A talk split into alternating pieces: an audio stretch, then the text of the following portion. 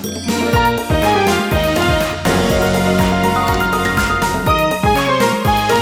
てるから作るまでリサイクルの天才ライフアシストチャンネル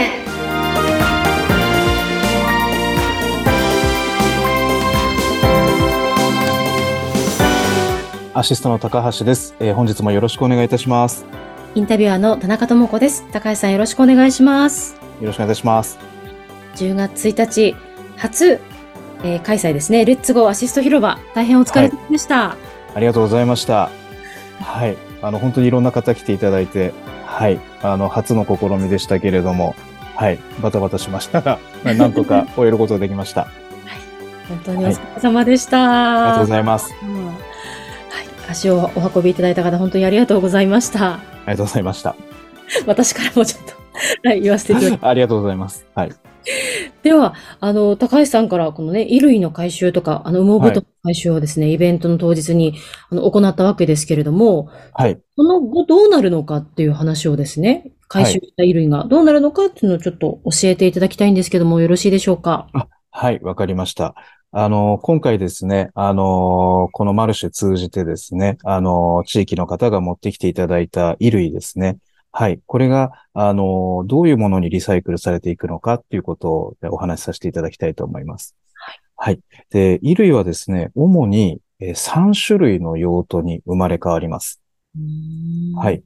えーまずは、まあ、あの選別を行ってですね、えー国内外の、えーまあ、今最近古着流行ってますけど、またね、あの、ブームが来てますけれども、あの、まずは、まあ、使えるものはリユースするということで古着に生まれ変わります。はい。これはまあ皆様もよく、あのーうんいろいろなショップで、えー売却したりとかってやられてると思うんですけれども、まあ、これがまず一つ。と、えー次にですね、リサイクルウエスっていうものになります。うーん。。はいい。です。はい。これは何かというとですね、えー工業用の雑巾と思っていただけるといいかと思います。はい。はい。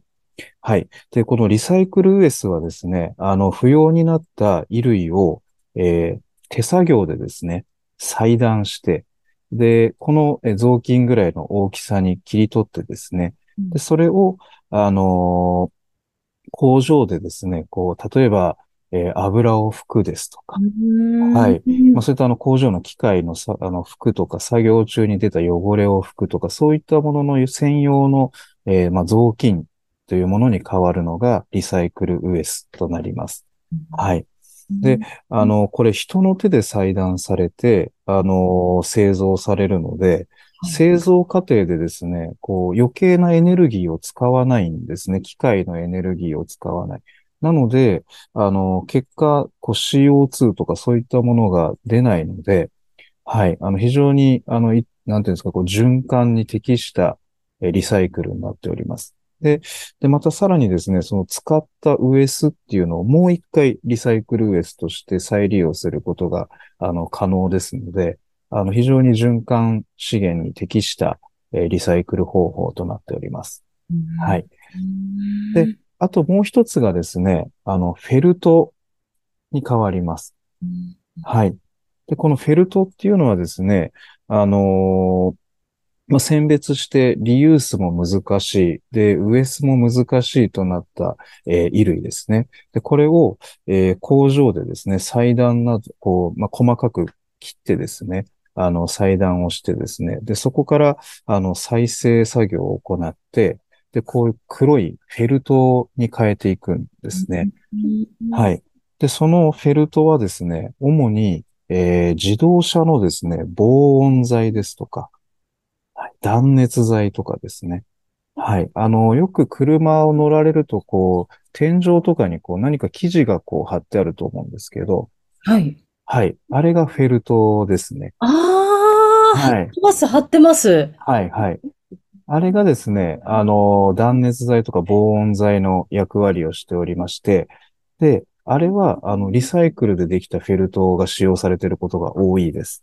知らなかったです。はい。へえ。あとはですね、まあ、建築用の断熱材とかですね、こちらも防音材。なので、まあ、ちょっと家の中のですね、壁をこう剥がさないとそれが入ってるのがわからないんですけれども、まあ、そういった、あの、目には見えないんですけれども、皆様の、えー身近な生活にしっかりとリサイクルとして使われているものになりますね。はい。そのフェルトって服からできてたんですね。そうなんです。はい。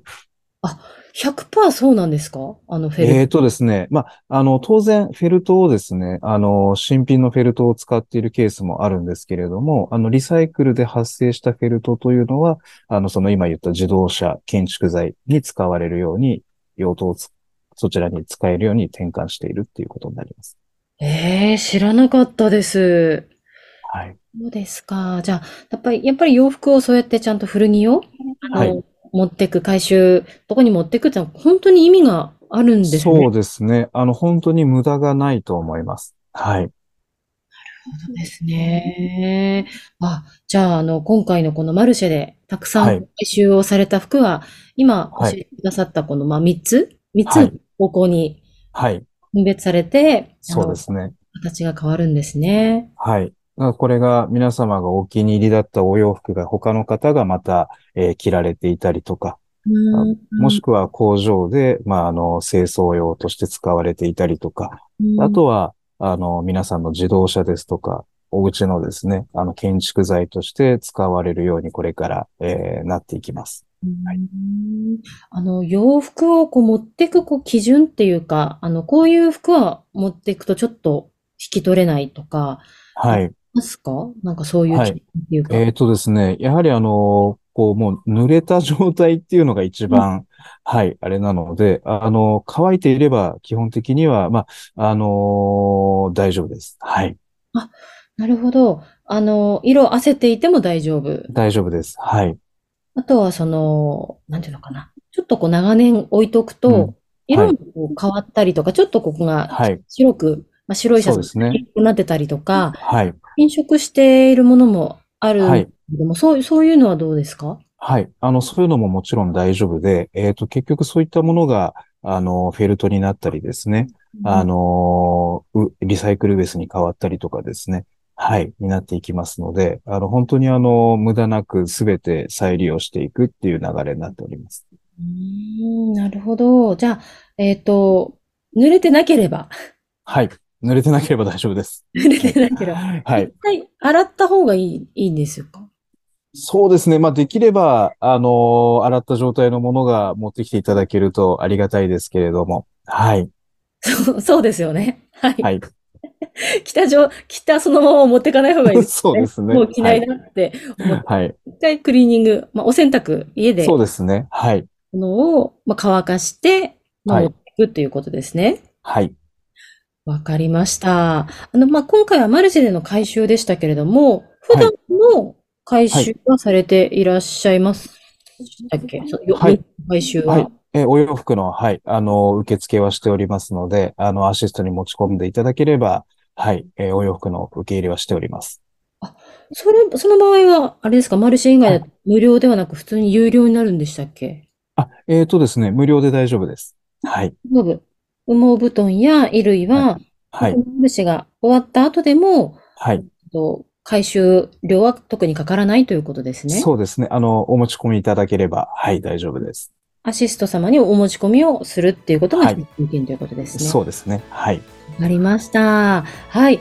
あのーちょっとね、洋服がこうなるんだっていうこと、ちょっと想像すると、あの、リサイクルに、じゃあこの服も、ね、ゴミ箱にさせるんじゃなくて持ってこうとか、リサイクルにしたらこういう形になるんだなって、ちょっと想像できると、あの、なんか、持ってこうっていう気持ちにもやっぱ高まるので、はい、教えていただいてありがとうございました。ありがとうございます。高橋さん、今回もありがとうございました。ありがとうございました。